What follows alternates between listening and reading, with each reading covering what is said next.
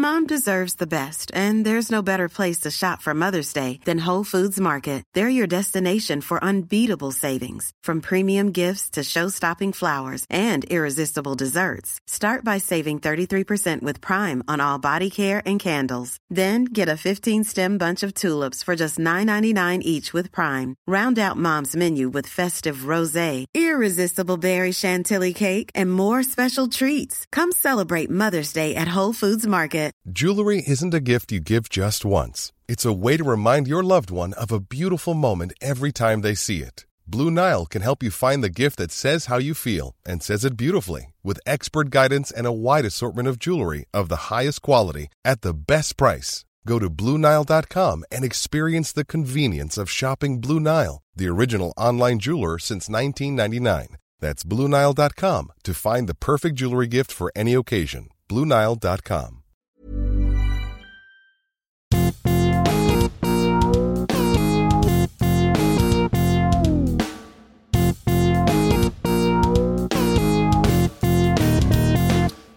Hello and welcome to the NXT 2.0 Oh. review. I'm Michael Sidgwick, joined by Andy Murray to discuss everything that happened on last night's show. But before we get into it, if you're a fan of this sort of thing, make sure to subscribe to What Culture Wrestling on iTunes, Spotify, or wherever you get your podcasts from for daily wrestling podcasts. We preview and review NXT 2.0, Raw, SmackDown, AEW Dynamite, AEW Rampage, pay-per-views, premium live events. We have wrestler interviews, roundtable discussions, and a roundup of the week complete with a bloody good quiz, of course, on wrestle culture. Murray, the show possibly the very worst episode of NXT 2.0, certainly that I can remember.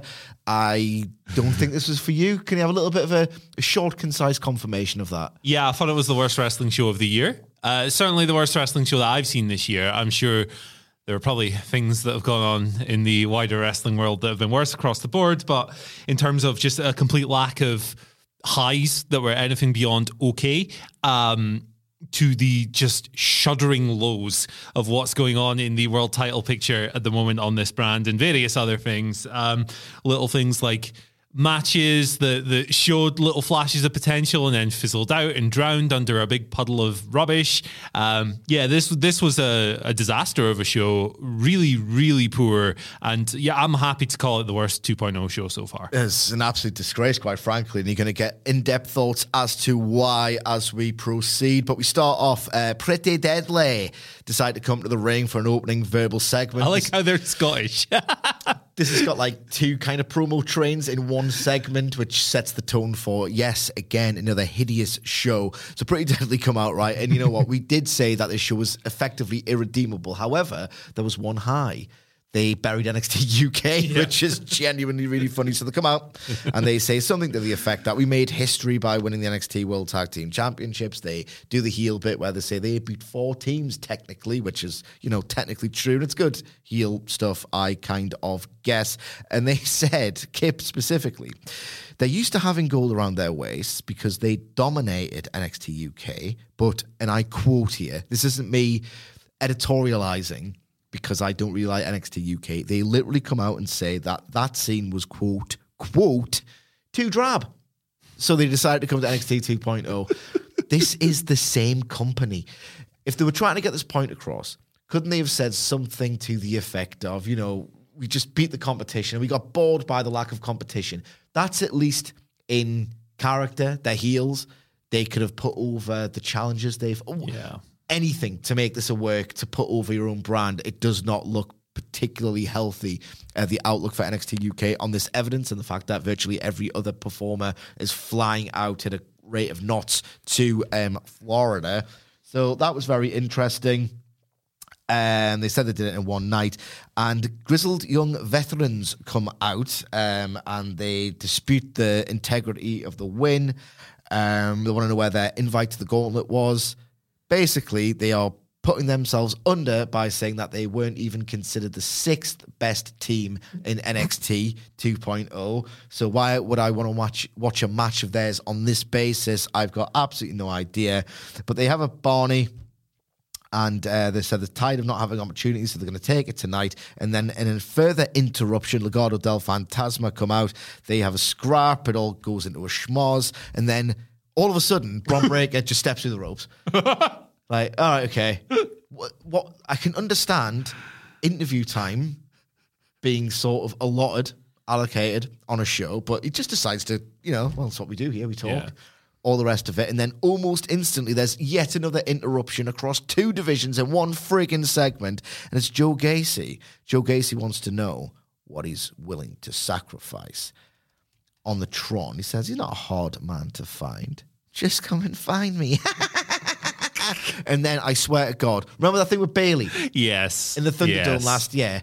I'm laughing, and then her laughing visage appears on every single screen. Then some idiot in the YouTube comments section goes, "Oh God, I'm going to miss when fans are back because I can't see cool stuff like this." well, their prayers have been answered. Nobody else's has, and um, across every single screen in the NXT 2.0 venue, whatever it's bloody called, we see Joe Gacy laughing. Ah! What is going on? What's going on with this entire piece of work? This, this all unfolded in the space of what four minutes at Yep. the start of the show. It was Yep. like this was such a hundred miles an hour show, and usually I'm kind of in favor of that if the content's good because it's exciting and nothing lingers too long, and and you keep it moving. Um, man, this was just a whole hodgepodge of what the hell's going on. Um, I appreciate Zack Gibson's opening line being "Shut up, you bad dweebs." More of that, please. Yes. That's fun, uh, but that's kind of where it ends. With this, uh, you've got Legado coming out, and they were eliminated first in that gauntlet match, if I recall correctly, by the Creeds, and they seem to think they have the right to a tag team title match as well. You've got the Grizzled Young Vets, who are very good burying themselves, like you said. Uh, you got the big brawl. You got Bron Breakker manifesting out of nowhere. And then, what is this Gacy character? So it started obviously as like Bruce Pritchard's uh, jab at woke culture, right? It's it's to pop people like him and Road Dog, who's obviously no longer with the company, and and, ah, these PC people, blah blah blah blah blah. And you're like, all right, I, I can see what this is. You're about five years too late with some of the terminology you're using here. And maybe if you said things like triggered five years ago, you would have got more of a reaction. Today, nobody cares, brother. Nobody cares. Uh, and now it's just kind of evolved into the fiend in right to censor gear. Where was Harland as well on this show? I was expecting him to pop up in the main event segment because that might have excused how much of an idiot or how weak Bron Breakker looked, but we'll we will get to that. Yeah, I've got some big picture thoughts on on the worries I have for Bron Breakker as a prospect that we'll get to in that as well. But yeah, I mean, this was this is garbage, man. I don't really have much constructive to say about it. The Bayley thing was obnoxious as hell in the Thunderdome, and I I. I I I don't understand the appeal of that thing fundamentally. Um, theoretically, I guess the Better than visual fans though. so. yeah. Oh, yeah. Much better. Much better than natural organic reactions to things. Um, they've they've done it again here. It was somehow even worse. Bron Breakker is really upset because Joe Gacy put his dad in a cage and heated up his ring last last week and put it on his finger because he's really hard. I, uh, help.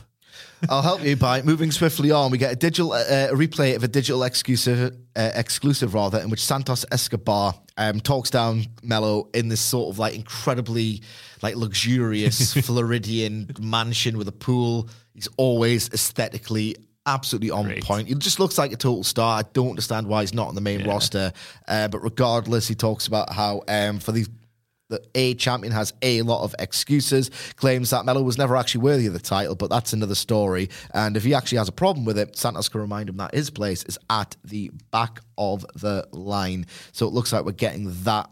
Um, in fact, we get it tonight. Uh, Trick and Melo backstage. Uh, Melo says that Santos um, is just nuts to say that he deserves to go back to the back of the line because he is the line. Two consecutive wordplay promos, very WWE, very bad. I can't be arsed with any of this. And on the subject of I can't be friggin' arsed, we get Tiffany Stratton versus Sarray. This match is not good. Uh, I love when Bryan Alvarez says that because he get like a really neat summation of what it is. Uh, basically, the story is that Tiffany's kind of afraid of Sarray's awesome um, drop kick against the ropes. Um, she avoids it. She then eats a lot of Sarray offense, then just simply headbutts her and wins. Yeah.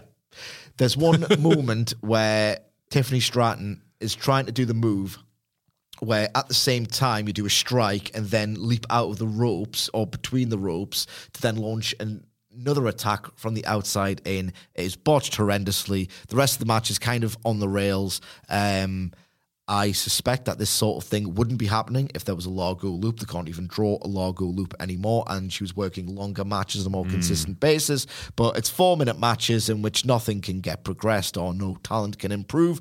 More of the same NXT 2.0. Yeah, and that's why you get the abrupt finish here, where where Sarray finally hits the big bomb that she's been building to, and then just loses uh, ten seconds later.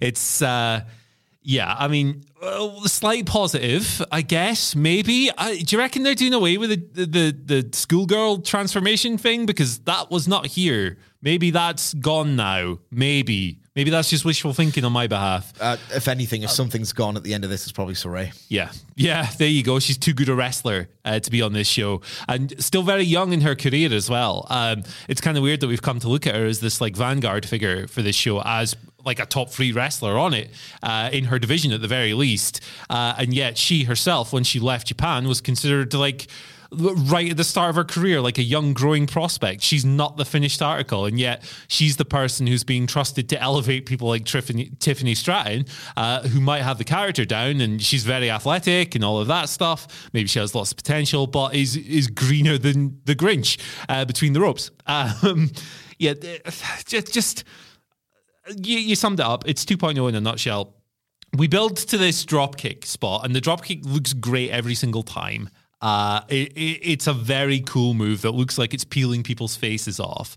And yet, when Sarray hits it after like three minutes or whatever, it's not sold for longer than like two seconds. Tiffany's straight back up pretty much and finishing the match with one move. It's like nothing's getting the chance to grow. Nothing's get nobody's getting the chance to learn critically. Like, would it not benefit Tiffany Stratton at this stage in her, her career to sell? Like, Yeah, probably, to, to, like learn how to tell stories and learn wrestling psychology and learn how to implement that into her matches in a in a good way. Like when you when you tell a story like she's trying to avoid this big bomb, it's fundamentally classic pro wrestling stuff. It's like age old. You can tell this story in the 70s, right? And that kind of thing will be there.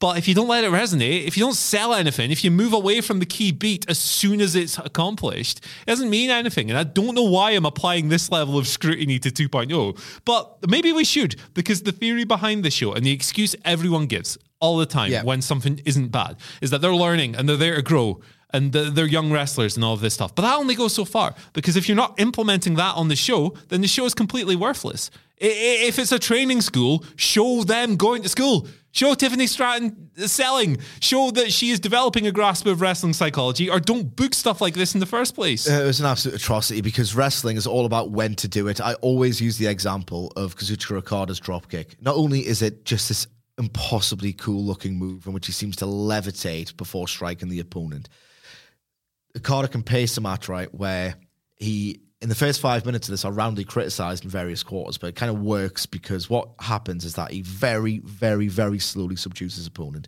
The idea that Tony sets in the first five minutes of every single match is you can't do anything against me. That's how godlike I am. So when his opponent starts to really sort of rally and get a sequence, it means so much more if those five minutes hadn't happened. And then when he blasts their face off with a drop kick, it's a reminder of, oh my God, no, you can't actually do anything against Okada because it can cut you off like that. And then when they come back again, it means something. It's all about the when. This is the opposite of when to do it.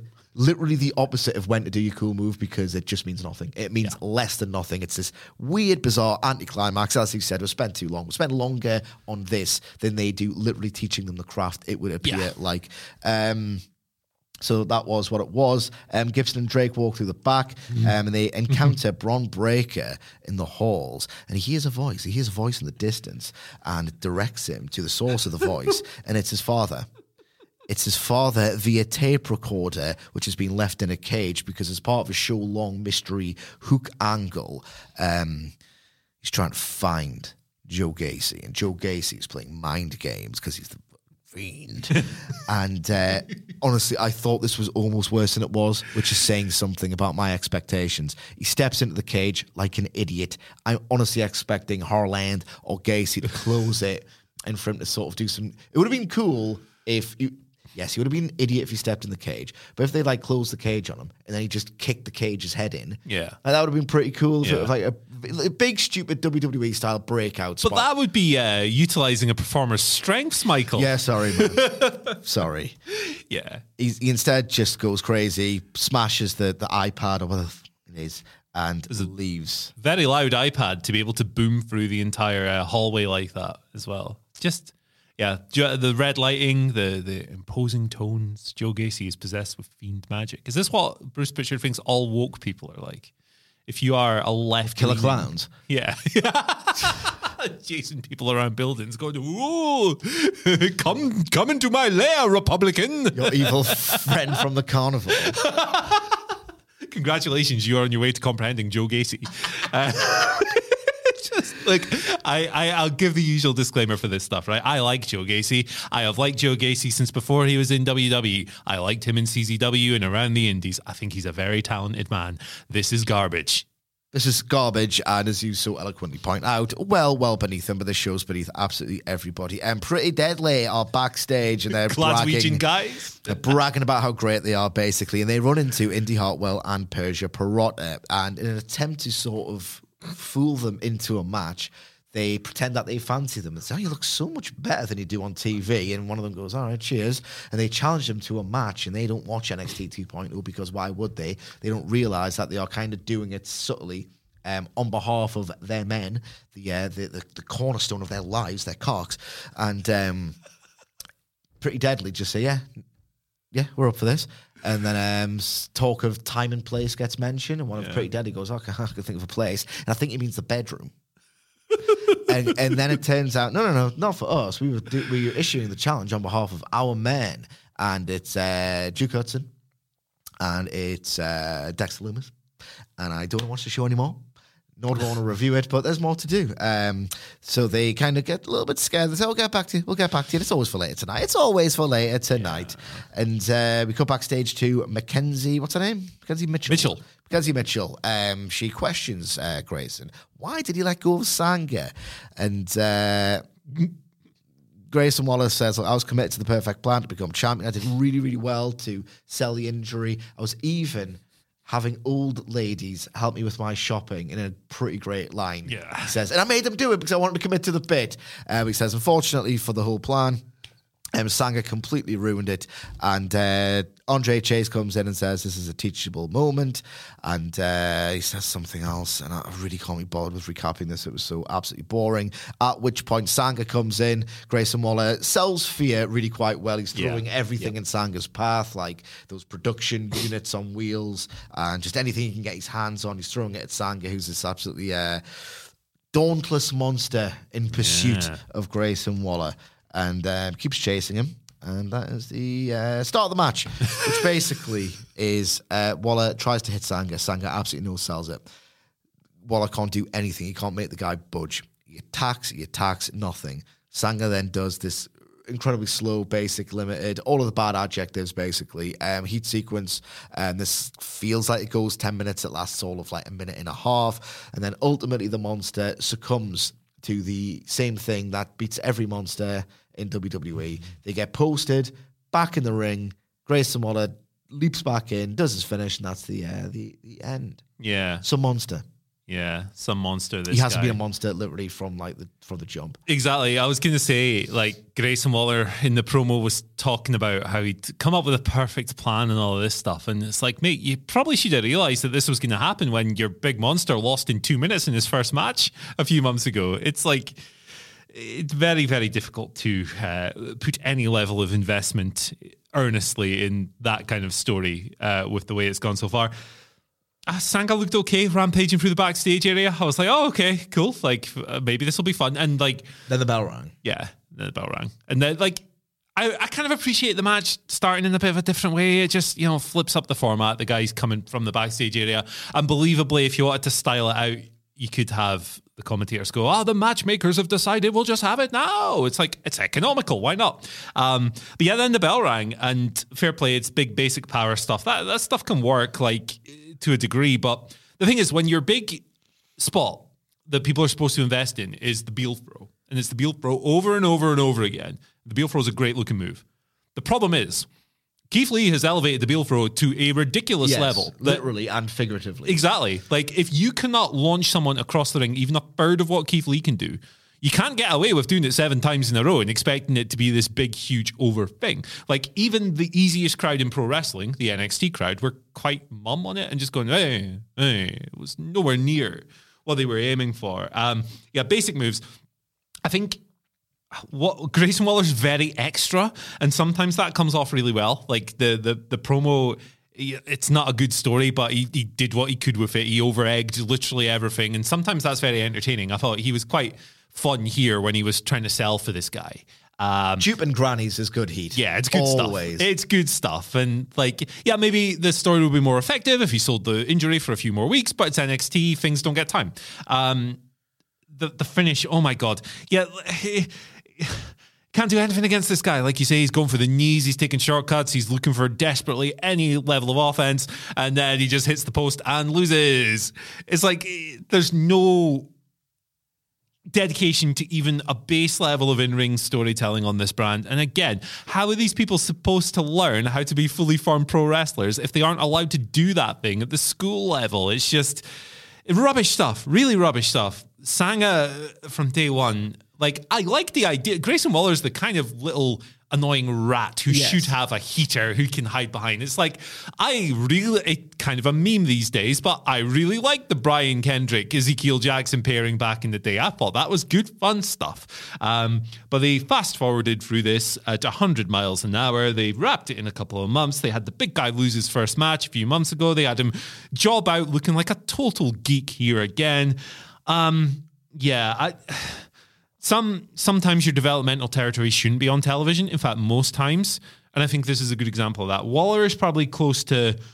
He's a lot further along in his development than most people on this brand, but he's working with complete rubbish here. And I don't know, maybe Sanga has a future as like a big man, but this wasn't good. the discourse around big men was poisonous, as is literally every other bit of discourse about AEW, particularly with like Lance Archer. I distinctly recall in 2020. Look, the, the, the, reality of the big giant character in pro wrestling and why it doesn't really work on episodic TV wrestling and why it really worked for Andre the Giant, who was coveted by every single promoter, is that they have to lose. And when they lose, it's like, ah, well, if they, if they don't have invincibility going for them, they don't really have the, the 30 minute in ring sagas or the character progression or whatever. You have to beat the monster. And when you beat the monster, that's kind of it for them. You can do diminished returns and TV level programs, all the rest of it.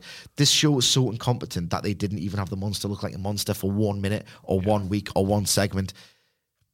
It's uh, terrible. The show absolutely sucks. Like, just let the monster be the monster just for a few months, just for a few months, Yeah. because you're not going to get the most mileage out of it. You're not going to get years out of it. You can get months out of it, and they didn't get a week out of it. Absolutely terrible. You've got to at least give things a chance to get over, right? If you're the bookers, like you have to portray them in the light that you want people to see them as, and they And then beating them might mean something to the person Yeah. who actually beats them. and they just continually fail at this base level over and over and over again. It's evident in almost every single match on this show. It's it, this is my goodness me. I know we were all really tired with like burned out on the presentation, the Warhammer grimdark presentation of NXT with the loud metal and the screaming announcers and and the dingy lighting and all of that stuff towards the end. But my goodness, the number they have done on this brand, man, like.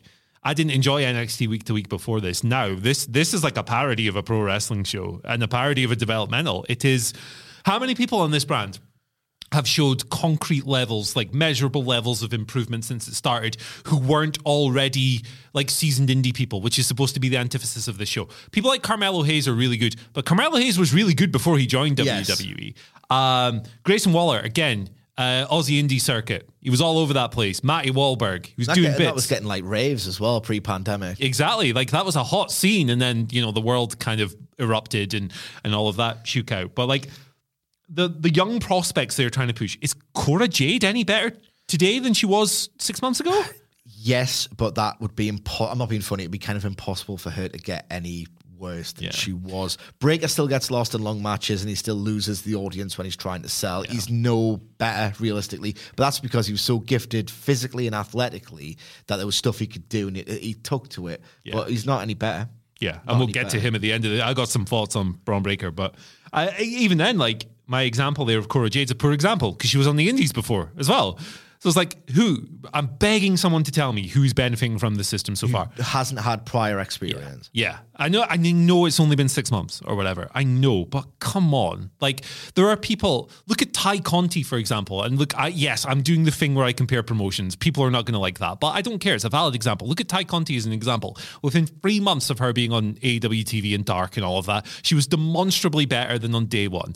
It, fundamentally, this system so far is extremely flawed, and I'm not seeing any evidence that it's working whatsoever. And it's in people like Sanga and uh, other less seasoned Tiffany Stratton, who we've spoken about, even people like Sarray, who's a fantastic prospect, but is not going to become a fantastic all round wrestler in this awful show.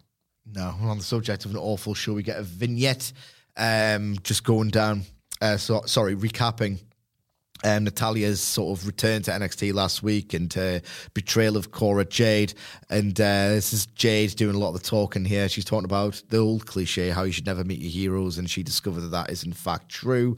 Um, she denies what Natalya said, that said that. Um, the future of the women's division with Cora Jade at the face of it was bleak, but Natty is dead ass wrong. Um, when she was young, she saw Natalya as a dream match, but now her only dream is to kick Natalya's quote, legendary ass. The boat. The boat, the legendary ass. Um, she rips up the picture of them. It's always a useful tool Yeah. to have that Yeah. sort of in the bank. Um, but she steps on Natalya's face before walking away. We then get another vignette of a debutante um, talking about how she was an outcast at school, but she used to play WWE video games and to help her escape the fact that she didn't have the best life at school. And then she kept playing them and she kept playing them. And hired a young actress to do it. And then it morphs into who was revealed to be uh, Roxanne Perez, the former Rok-C That's right. and uh, she's basically playing a gamer because she's decided that playing games made her realize that wrestling was cool and that she wanted to do this for a living. And it's it's another NXT loves its young, doe-eyed dreamer archetype. It's been the bread and butter of this brand for God knows And how this was literally one segment after pretty much the exact same thing with Cora Jade Yes, as well. absolutely. One of them sort of was an actual super fan with a diary. This one just plays computer games. It's basically a gamer character. Yeah. I'm surprised it took them this long actually to to do uh, capital G gamer, capital G girl as a character archetype. But um and it's quite telling, yeah, they put these two segments back to back, literally back to back, and it's a very similar thing. I think at least with the Cora Jade stuff, I like I think it's good that she's like this outward fangirl because It's better than burying NXT UK. Exactly, exactly. And you can le- leveraging real life stuff into pro wrestling drama is uh, very effective and has been for decades. And I believe her when she speaks, so it's decent enough. Um, I was worried when I saw this this this uh, Roxanne Perez segment here. It brought me back immediately to 2016, and the new cruiserweight champion TJ Perkins is debuting on Raw and immediately burying the revived division because he's been saddled with a gamer character where he has a 16-bit entrance theme and he's walking around backstage going, "Hey man, it's not game over yet. You need to level up." And dropping all this stupid hokey hokey verbiage, and then I thought back. Well, who's ultimately pulling the strings on Raw? It's always been Vince who's ultimately pulling the strings in the in NXT at the moment. It's Vince, obviously just above Bruce. Oh, this is not going to be good for one of the most exciting young prospects. She's only 20 years old, uh, the former Rok-C. Not a good start for her. Fortunately, you know, when we got to the match later on, the gimmick didn't really come into it. So that's good as well, at least. Um, but yeah, like I, toxic attraction, just walking up and going, "Hey, this isn't a video game. This is real life." Jacy Jayne It's, talk. it's, not real to me. Like, Yeah, yeah. It's like Jacy Jayne talking like she's Manami Toyota or something, like this 20 year seasoned veteran or whatever. It's like, what on earth? What are you trying to sell here, my friends? This is a, a weird situation. But like, I- Roxanne Perez is extremely impressive, particularly for her age. Like I say, she's 20. Um, she had uh, anyone who's not seen her before. I'd recommend specifically her match with Deonna Purrazzo from Impact earlier this year, just before she signed. She's just remarkably assured and she's got great poise for someone who hasn't been doing this all that long. Like Cora Jade, I believe her when she says I used to play these games and like that was how I discovered wrestling was so awesome and I made myself and I lived in the fantasy world. Now this has come back to life. Um, the warning sign is that WWE tends to do very poorly with this kind of overawed babyface character more often than not, rather than presenting them as people who are growing and building strength and believing in themselves and and and becoming stronger versions and all of this. They make them look like idiot losers. Um, hopefully that won't be the case here, but I have little reason to believe it won't be. Very diplomatic, this. Yeah, I'm, I'm trying to be polite, man. Yeah. Like we, we've we've had the shovel out a couple of times. Yeah, yeah. We've been Penta Oscuro, uh, and now we're uh, Vampiro. I don't know. Right, okay. Uh, so, as you mentioned, Toxic Attraction um, interrupt uh, a real interview with um, Roxanne Perez, and there was meant to be a match scheduled for next week, but they've just thought let's bring it forward to tonight because um, everyone's a booker. Absolutely everyone's a booker. And uh, we then go to Legado del Fantasma versus Gibson and Drake. Given the talent involved, like the first minute of this match, I'm watching um, Drake and Joaquin Wilde work a sequence where they are actually wrestling as if they have a strategy for the next counter and for the next hold, and they are desperately sort of trying not to eat offense. And it's like I'm watching two guys emulate a battle and a struggle here, and it's just in stunning contrast to everything else that's been served up on the show. There's a basement level of quality that's always going to be good, but the length of the match, I think it only went about five minutes or so, means Yeah, you can't really yeah. get anything. I would describe it as two teams basically saying that this is going to be ruined by an angle uh, in the post match. So let's just take it in turns. Two and a half minutes, we'll show our stuff. Two and a half minutes, you show off yours, and then we'll get to the rubbish finish. And the rubbish finish is that uh, there's some stuff on the outside, some dives, and uh, well, you go, you go, because you were fascinated by this. Well, uh, are we maybe mixing up our rubbish finishes? I think the super rubbish finish was in the next Oh, match. yes, yes, indeed So we are. we'll get to that in due course. But uh, it's a fun little sprint, wasn't it? Um, it was. It's quite refreshing on an episode of NXT because usual format is, um, with the odd exception, uh, really good, experienced, seasoned wrestler versus green person. So it's nice when you get this little pairing of of two tandems who are just great at what they do and they have very complementary styles. They worked at a great pace. This was a lot of fun while it lasted. Um, obviously, these two teams, if you give them 12, 15 minutes, they could they could do a lot better and they could have a really memorable match, but that's not the priority on this show. Wishing for things like that out with the live events, the live specials, and actually even going by stand and is wishful thinking. That show was mid as hell. Um, it's not really what the brand does anymore. So Yep, I mean, fine with what I got here. Yes, I would like to see a more substantial match between the two teams, but you're probably not going to get that. And now, like with the, I think it was it, it was either on the show here or a digital exclusive. I'm getting myself mixed up there. Gibson and and I almost said Sterling. I think it was a digital exclusive. Yeah, Gibson and Sterling, you better bring your A games. uh, shout outs to the two people who know what that means. Um, but yeah, they did the thing where they insinuated that they're maybe done with the brand and moving on to somewhere new. Um, I think that's a shame. I think they're a good team to keep around to to help the greener tag teams, but. As we already discovered, uh, the approach to on-air talent development in this brand is uh, very lackluster. So it doesn't surprise me at all that they might be considering jettisoning, jettisoning an elevatory tag team, who, by the way, ran their own wrestling school in the UK and are probably very good guys to have around on a roster full of green people who've barely worked for a year. But here we are. Here we are. Um, after that match, uh, apologies for getting the finishes mixed up, but you'll want to stick around for the one that um, I got wrong because it was absolutely horrendous. Um, Escobar grabs a microphone, tells Tony D'Angelo to watch as he's going to take care of business in a match against Carmelo Hayes next, but we don't actually get that. We get a backstage interview with Wes Lee. I'm going to be kind to this they are kind of relying on the, the audience's knowledge of the real life situation involving Nash Carter without explicitly mentioning it. And I, you know what, I'll give them a pass on this. They can't very well say, "Oh, someone we signed um, mocked Nazism," or you know, like did a joke about it, and that is absolutely bollocks, and we can't have this. That guy's been fired, hence why his partner has been stripped of the NXT Tag Team title and is lacking direction. But maybe this is less kind, but if you're going to, I think it's absolutely fair play to not mention the reasons behind Sure. Nash Carter's release. Um, it's just not the kind of thing that you want to broadcast. But at the same time, they're kind of indirectly weaving it into Wes Lee's character arc, which is odd because people will be lost. You don't want to bring attention to it. I think it would be better if they just completely moved on. They didn't move Mm-hmm. on. They moved on in a very weird, weird way here.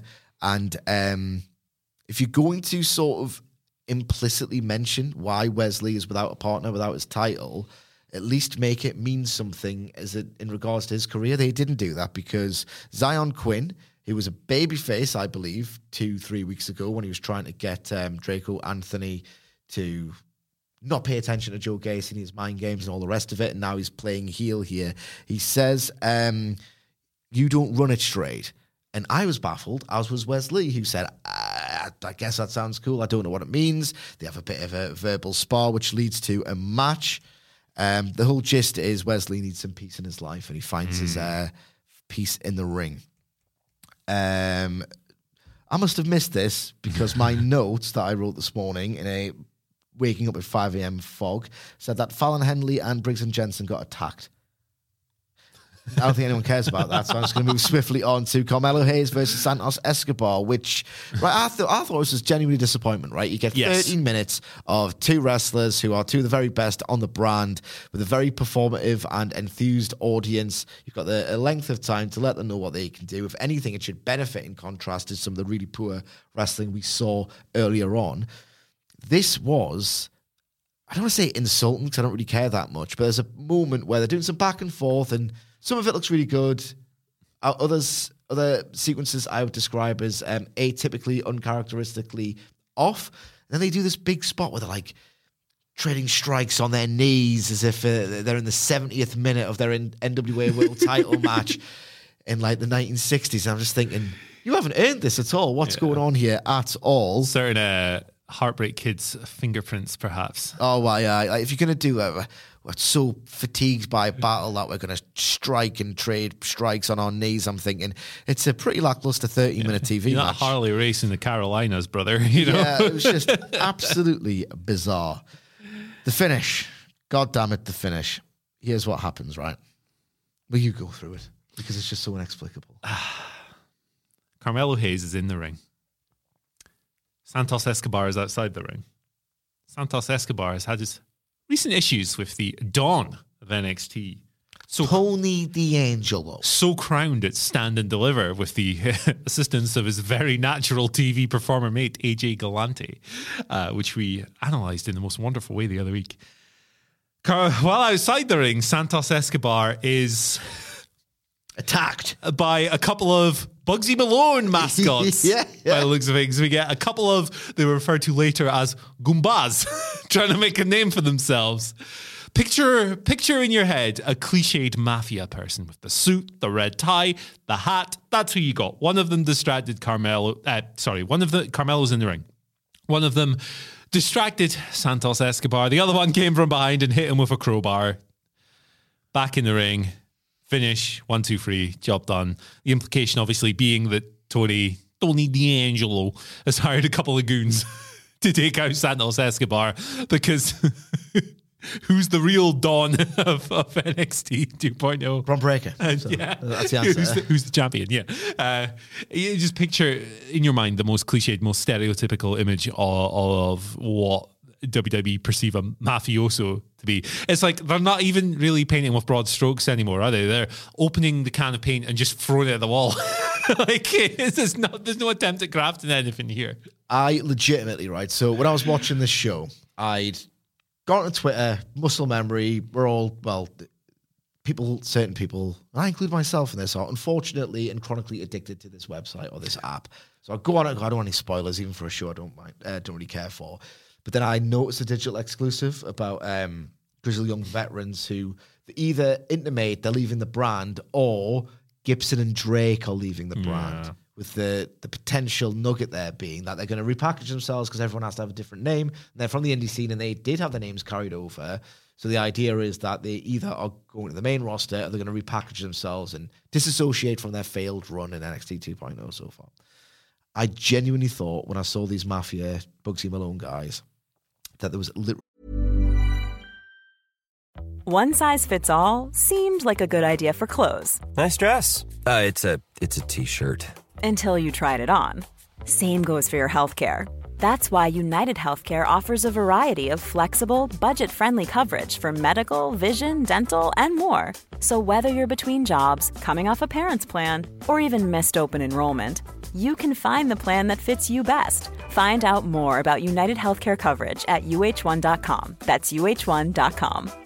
Jewelry isn't a gift you give just once. It's a way to remind your loved one of a beautiful moment every time they see it. Blue Nile can help you find the gift that says how you feel and says it beautifully with expert guidance and a wide assortment of jewelry of the highest quality at the best price. Go to BlueNile.com and experience the convenience of shopping Blue Nile, the original online jeweler since 1999. That's BlueNile.com to find the perfect jewelry gift for any occasion. BlueNile.com. Hiring for your small business? If you're not looking for professionals on LinkedIn, you're looking in the wrong place. That's like looking for your car keys in a fish tank. LinkedIn helps you hire professionals you can't find anywhere else, even those who aren't actively searching for a new job but might be open to the perfect role. In a given month, over 70% of LinkedIn users don't even visit other leading job sites. So start looking in the right place. With LinkedIn, you can hire professionals like a professional. Post your free job on linkedin.com slash people today. Really a mid-show gimmick change. Literally mid-show because one of them I thought looked a little bit like Gibson. Yeah. I'm thinking, have they literally repackaged these fellas mid-show? Turns out that probably isn't the case. They didn't really look like anyone. I'm just assuming they're from the athletic recruitment background. But yep, Tony D has got some mafia guys, and you can't do that finish when you're doing a match where they're like they're trading blows on their knees, and it's the Yeah. epic quest for supremacy, and just a lot of things clumsily welded onto things that they don't belong to. Yeah, it's a real shame. The match was like the match was a parody of a classic NWA World Title match. You're dead right. Um, it's a real shame. I put it over quite huge in the in the preview, talking about how these are two of the best guys on the roster. It's a rare example of them just doing doing a big exhibition match with a bit of story fluff. Really simple setup. I'm the best. No, I'm the best. Okay, let's have a fight and see who's the best. Classic stuff. Um, and then, yeah, I mean, the, the, the layout they chose was perplexing. There were a couple of slips here and there. That I didn't, there was one particularly weird moment where Santos was was setting Hayes up for the punches in the corner, but he chose the wrong corner because that's not where the hard camera is, and he had to really clumsily flip over to the other side of the ring. And it's like that's the kind of thing that shows the another flaw in this developmental system. It's like, hey, you got to work to the camera nonstop, and it's I wonder, sorry to interrupt you mid flow, man. I wonder if that'll get the same traffic as Hangman Page doing that at uh, Rampage. You know, when he Yeah. did the thing where he sat yeah, down and he turned around. And that would dominate my Twitter. Honestly, like in contrast to what I just said over this weekend, I just didn't really care about it. Yeah, I don't- I, I looked at certain bits of the discourse. Oh, it's uh, sacrilegious and hard camera. I don't a toss about any of this. But I wonder if that'll get the same consistent um, treatment. Oh, of course not. Of course not. You know how these people perform. Yes. Anyway, so after the match, uh, Trick tells the crowd to shut up. Um, Melo Hayes says that there's no one standing in his wake. So two weeks at spring breaking, which Hegan style, various other members of the roster could not, an icon either. Um, he's going to become a two-time North American champion. Grimes comes out to interrupt. Here's the thing: was spring break not about a month ago? That's what I'm thinking. It's like April. Is it not in March? Why are they holding a show called Spring Breaking? I- it's almost as bad as AEW doing beach break in January. True. So True. they do have. in, in Ohio. I appreciate that there are beaches in Ohio, but it's not. You know, yeah, like what they're thinking with that. so it's a strange thing. So I know it's a ruse, but you still don't want to characterize your babyface in this way. I know there's two people in the ring, but Melo and Hayes say, let's do it tonight. Let's do it tonight when Cameron Grimes comes out to interrupt the post match interview. And Cameron Grimes motions to say something to the effect of, no, no, no, no, no not tonight. It's like, the babyface. The babyface, man. But obviously it's a ruse. Solo Sikoa's in the ring.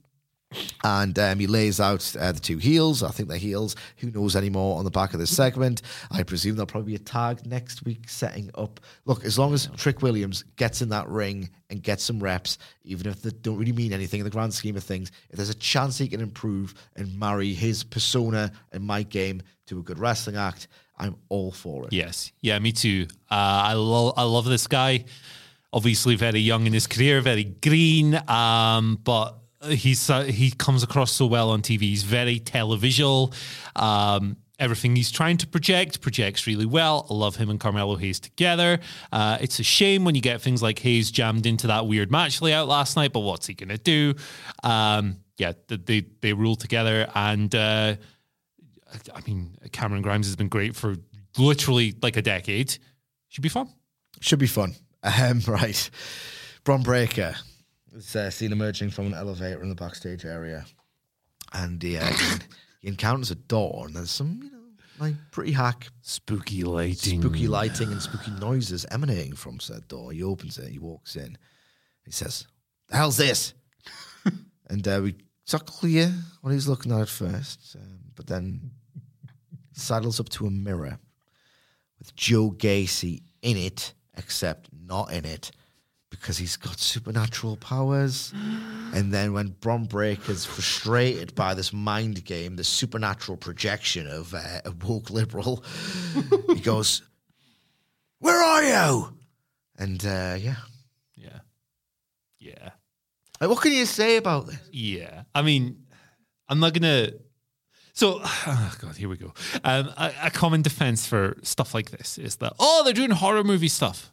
Stuff happens in horror movies all the time. My friends, if you put this exact scene, take this exact thing with the I never watch a. I never watch a horror film and there's ten minutes of a wrestling match breaking out in the middle of it. True, but like, i i even if this was a horror film, right, which is a defense that a lot of people will use for this stuff, you take this scene and put it in the middle of a film.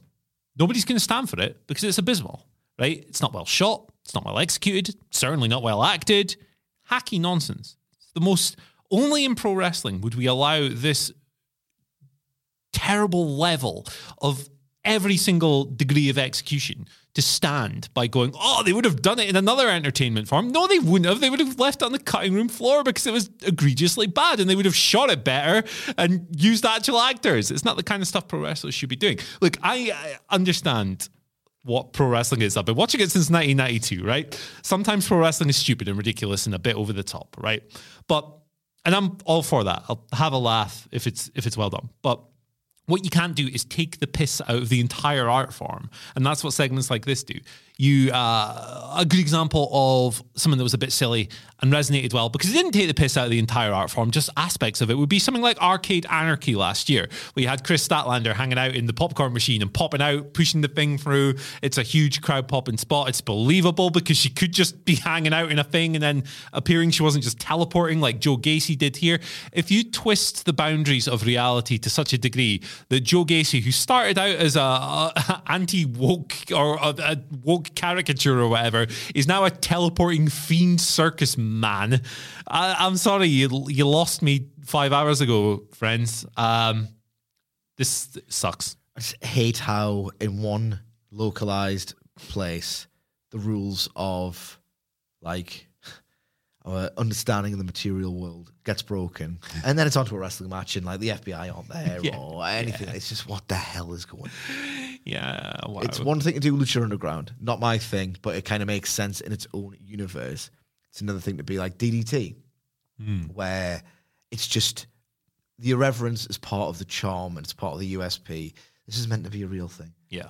You can't have people growing up in a real world playing video games to do this. Then, oh, you know, there's a, there's a creepy supernatural guy who can kill you from out of nowhere. All right, cool. I want to tie. Oh, that's just Yeah. nonsense. I hate it. I absolutely hate it. And I've not seen one DDT match involving the blow up doll or the giant otter Pokotan or the giant panda that's been anywhere near as bad as anything that the Fiend has ever done. No. The Edge is currently doing on Raw or what Joe Gacy is currently doing on NXT. And that is because you're taking the piss out of aspects of the business, not the entire business. Yeah, which is not the entire world. Yeah, And our understanding of its physical properties. exactly. Anyway, Malcolm Bivens, um, he's chatting to Ivy Nile on the phone and saying it's global because she's in NXT UK. A good move because Ivy Nile's got potential. I know it's one of those. I work in a different style in Britain, not just WWE in Britain, so I don't even know what the hell I'm talking about anymore. Uh, Roderick Strong um, hints at dissension within Diamond Mind, says something to the effect of, "Look, they've been rough, but I'm not going to let another group crumble in front of my eyes." Um, and he's going to make examples out of those who don't align with his vision of the group. This would set up, I think, Creed Brothers versus Roderick Strong maybe down the line, but that's preview fodder, and I kind of need to piss at this point. We then do Natalya versus Tatum Paxley. The general story of the match is that Paxley is proving herself capable of outwitting Natalya on the mat in various exchanges. Uh, Natalya is approaching the match with a certain arrogance and entitlement uh, that comes with her veteran status. She gets surprised by how much Tatum Paxley shows. It's a decent layout for a master versus vet match that isn't going to blow anyone away. Natalya, in response to being sort of outclassed a little bit, gets a little bit flummoxed. Um, she drops her with a suplex on the mat. I genuinely thought, then she loses, of course, Tatum Paxley, because the idea is that Yeah. they're building Natalya as the big bad who Cora Jade can overcome. I thought Tatum Paxley um, did a reasonable job um, an account of herself here. Yeah, uh, she looked a little bit green when when she had her offensive moments, um, but uh, like defensively, I thought she was solid enough. Natalya played her role well. Uh, yeah, I mean, one of the more effective segments on this entire show. Not that it's a high bar or anything, but you have to have stuff like this on your TV every week. And I know Natalya is maybe not the most exciting person you could bring down from the main roster. In fact, like if you were to pick ten people to bring from the main roster to NXT to work with exciting up and coming talent. I don't think she'd politely. I think she's very skilled, but I don't think she'd make your top ten. No, Um, no, but not she's my top 30 either. no, maybe top top 100. But all due respect, uh, she did a good job here. Uh, I don't buy into the boat uh, as a character, but um, hey, if she can make uh, lesser wrestlers, less experienced wrestlers look pretty good, job done. Job done indeed. Tony D'Angelo leaves the arena. Um, he's asked, like, did he have anything to do with the sneak attack um, on uh, Santos Escobar? Um, he accuses the interviewer, says he got a lot of nerve. Um, it was just a couple of Goombas trying to make a name for themselves, not on behalf of him. And he looks at Legado Del Carne and says, Is that theirs? And they say yes. Well, nice wheels. Uh, we get another vignette for Nathan Frazer, the former Ben Carter, um, talking about his creativity and all the rest of it. He's um, set to make his in-ring debut next week. Um, then we get a backstage segment involving Duja and Index, or more specifically, yeah, just all of them. And um, she asks Duke Hudson, "What pants do you wear?" Because they have to wear the same gear because they're in the same tag match. And there's this really wacky segment where. Duke Hudson points out, well, how do you know what he's saying? Because he doesn't really emote nor speak. And then he says, oh, he's got to speak his language. This means that Duke Hudson can do his um, sitcom acting real where he tries to scrunch up his face and it's it's genuinely cringeworthy. Yeah. And uh, yeah. yeah, not really much to pick apart here, but um, whoever made Duke Hudson make those facial expressions, uh, I, I don't like you or your work. No, not at all. This is a glaring example of the dissonance you get between the two sides of NXT. I've never seen Zion Quinn work an exciting match quite as thrilling as this. And it's not that great, but when Wes Lee's involved and he's doing like backward leapfrogs over Zion Quinn's um, head with his incredible timing and his dazzling speed, it makes it, it makes Zion Quinn looked like a monster who's ready to burst out of the seams just to get at someone, and that's all Wes Lee's work. Um, when Zion Quinn's in control, it's not quite so good, and he gets the win um, with a charging forearm within three and a half minutes. Genuinely, I'm thinking, Jesus Christ, Zion Quinn doesn't look that green here, and he kind of revealed himself to be green when he was on offense. Yeah, absolutely. I think he is. Uh, I, I I understand why they're investing in him. He's got an incredible, well, he- uh, uh, theoretically, like a very good look with the beard and the muscles and the and the haircut and all this stuff. It's kind of looks like a cool cool creator wrestler you'd make on on on uh, on Roxy's wrestling games back in the day. Um, Power plant. yeah, yeah. There you go. It's perfect. He's a power plant guy. Uh, put him in the natural born thrillers. It'll be he'll be sorted. Um, but the the work isn't there yet. Obviously, and I don't. The act isn't there at all. He's trying to project a degree of intensity that comes across as forced. It doesn't feel real. Um, he's not a particularly imposing guy, like like vibe wise, visually maybe, but not in terms of his aura. Um, not sure this bodes well for Wes Lee. I've seen a few people post the idea that maybe this is the start of an underdog story, but you got to remember the brand he's on. Even if they try and tell the underdog story, they'll do it over the course of three weeks when it should last three months. It'll culminate with an entirely unsatisfying win over somebody. Maybe it'll be Zion Quinn. Maybe it'll be someone like uh, the Cameron Grimes or whoever the uh, North American champion is. Um, the story's not going to land.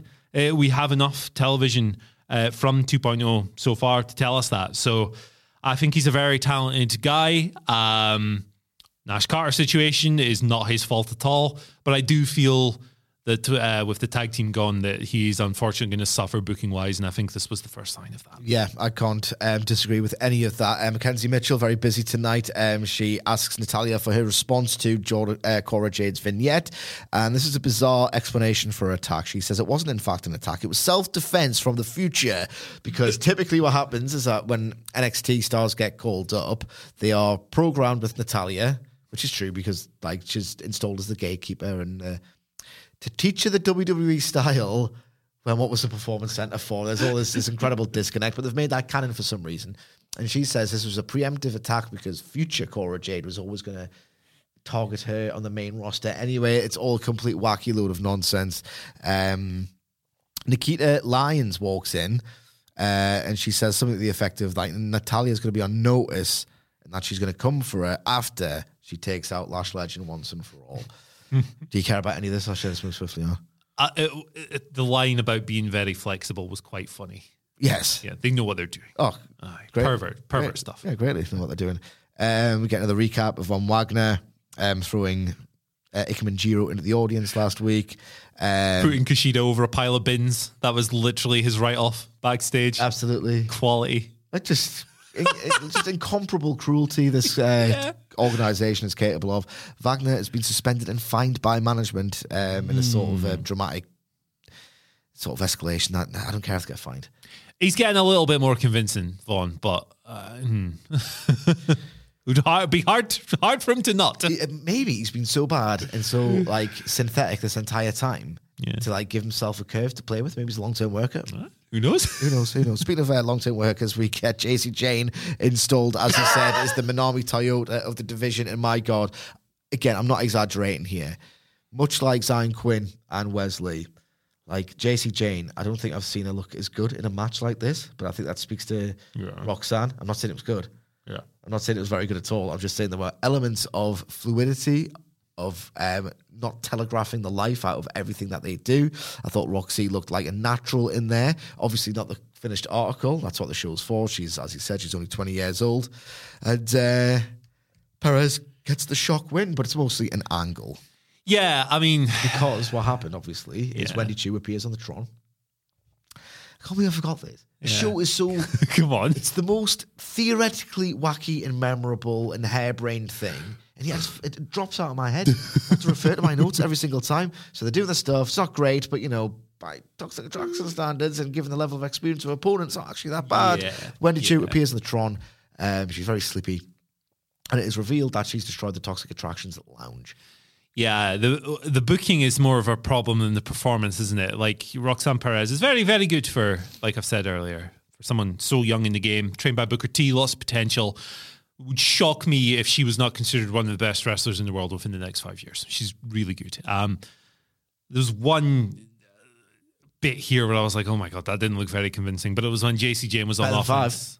Yeah, there you Better go five of those moments. exactly, exactly. Um, I think it would have probably been a bit more useful to maybe put Gigi Dolin in there. She at least has a track record, uh, certainly on the indies, of having good matches. So that would have maybe resonated a bit more, but can't really complain with with the the execution of most of this match. But the booking, man, ah, come on, like it, it's Roxanne Perez's first match in W. Oh well, she was on Level Up or whatever the other week, but on the main show, here she is first introduction for most people to this to this young wrestler who they've decided already is TV ready, and I agree she is. Um, and you have to protect Jacy Jayne by giving her a distraction. Loss. It's it's Jacy Jayne. She's like, But toxic attraction, Andy Murray, are the most dominant force in NXT. yeah, they're so dominant that they can't keep hold of their tag team titles for a single defense before jobbing in them and then winning them back. It's it's the least convincing thing in the world, man. It's not like this stable of dominant, incredible wrestlers who are so refined that nobody can beat them.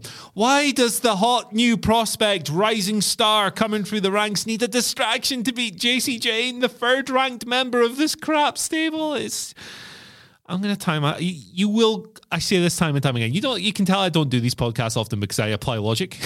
Oh yeah, we've which just is given stupid. up on that. Yeah, it's totally stupid. Like it's the right choice to not do that. Um, but before I tie myself in knots over this stuff, let's move on. Let's indeed move on. Um, Santos Escobar pissed, selling the attack from earlier in the night. Um, he's caught up at the car park area, but the tyres have been clamped. There's a dead fish on the hood. Now, using incredibly a hacky and obvious mafia symbolism is either a stupid decision on Tony D'Angelo or it's a flex. like, come and get me, plea of, ah, to me, what are you going to do about it, sort of thing. Either that or he's not very clever at obscuring the fact that it was him. What do we think it is, or do we even care? Uh, uh, to be honest, I don't really care. Um, but Okay. but kind of like sorry, but kind of like the goofy men in their goofy suits earlier. This is kind of so terrible that I'm kind of into it, and it's funny. It's I'm not saying it's good, Yes. but I'm saying I will take a dead fish on a car hood over some of the rubbish on this show for sure. what am I talking about? We get an NXT Tag Team title match next between Pretty Deadly and uh, Duke Hudson and Dexter Lumis. And the general gist of the match is that Pretty Deadly are um, cutting them off, cutting the ring in half, blah, blah, blah, doing the heel um, tag team stuff. And the general beat of the story is that God damn it, Hudson and Lumis are slowly fashioning a chemistry throughout, and they sort of look at one another when they're about to deliver a tandem move and say, "Can we do this?" And then they execute the move. And the whole point is that they're trying to develop as a tag team intra match.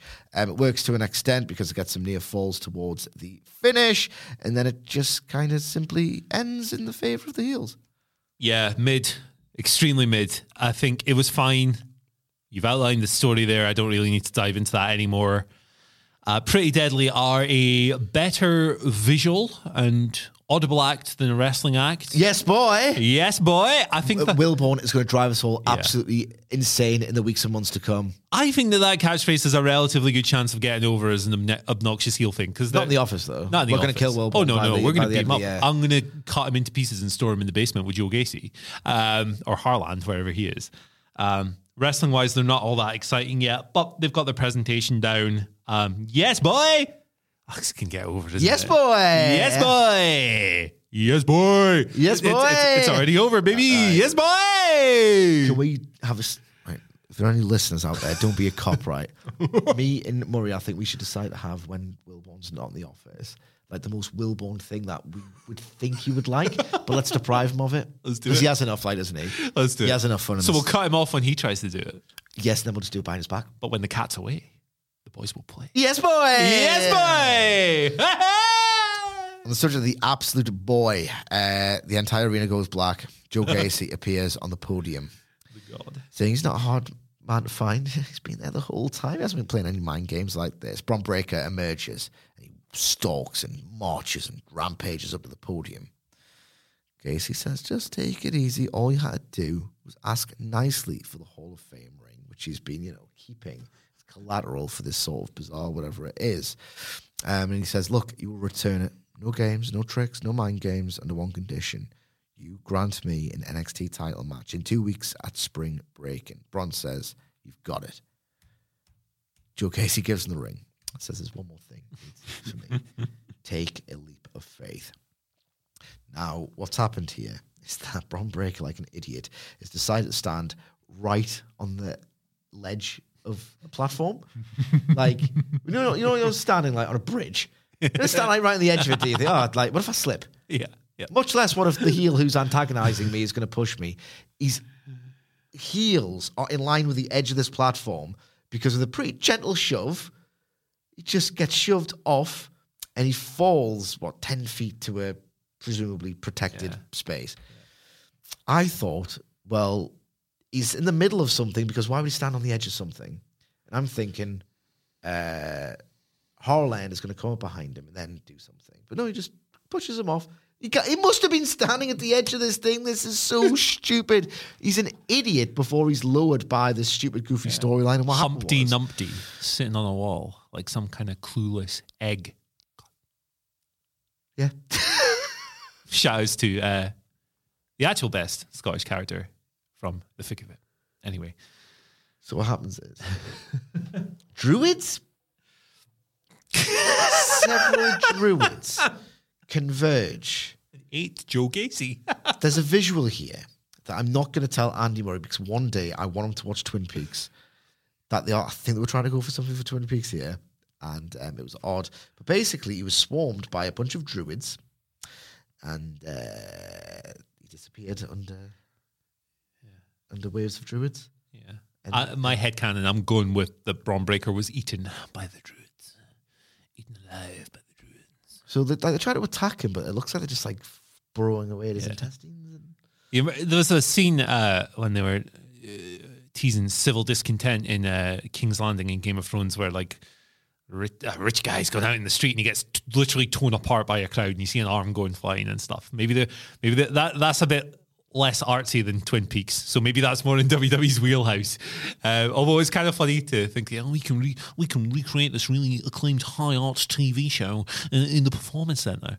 Uh, yeah, I mean, this was wash, man. Like not going to go into the dumbass stuff. You've outlined that perfectly. Breakker's a moron. Character is a moron. it's one thing um, to put yourself in the position of danger, right? Yeah. To be near Joe Gacy when he's obviously got a plan. But the implication is like standing on the edge of a platform. Yeah. I can't get over this. And this guy as well, like, has gone from trying to tear this guy's head off backstage, punching mirrors and stuff, just going, "Oh, hey Joe, what's up? like, where's my ring, pal?" It's like the tone completely flipped. But like, okay, so a couple of things I want to dive into here, uh, and I'm well aware we're going quite long, but hey, it's the boys, it's the boys, uh, it's the- it's the brothers. Okay, the execution of this was, oh my god obviously you don't want people taking ridiculous scary bumps. I'm not advocating for that at all because someone will misconstrue, misconstrue what I'm about to say. So clearly they've filmed this in another way. They haven't done it live. Clearly, from the way it was executed, unless Bron Breakker just climbed down and then lay on the floor. But they've done it in such a way where the crowd reaction felt completely detached from what was going on screen. So they were barely making any kind of noise to what you what if you're going to sell this it needs to be like oh my god what happened the crowd are just like uh. so either they've completely flubbed the execution of this live or they and they have failed to like compensate for that by maybe piping in some noise, which I'm not an advocate for, but it would have made this a little bit better. Um, or they've just made a complete hash of it, and then you get the ridiculous ending of. Joe Gacy has what are these? Does, Bruce Pritchard think that these are like liberal people on Twitter? Like they spend their spare time like wearing cloaks and eating people. Like what? What's going on here? It's like uh, they voted for Joe Biden. uh. What is? What's going on? Bron Breakker. Bron Breakker. Let's have a little conversation about him in the bigger picture because so many people are are are very convinced that Bron Breakker is a ready-made megastar. He's a can't-miss prospect, no matter what they do with him. He is going all the way to the. He should dethrone Roman Reigns. He should do this. He should do that. They should hotshot him to the main roster, right? Where's this coming from, and how does it continue beyond segments like this? Default bias. Yeah, that's the short answer. Week to week, this is a complete systematic failing on WWE's behalf. Early on, Bron Breakker was pretty awesome because he had these flashes of Steinerisms in him. Cool moves, great aesthetic, the kind of shouting jock attitude. He sounds exactly like his Uncle Scott when he speaks. Really cool. Very un NXT things, very un WWE things. It was like, cool. They've identified this guy's core traits.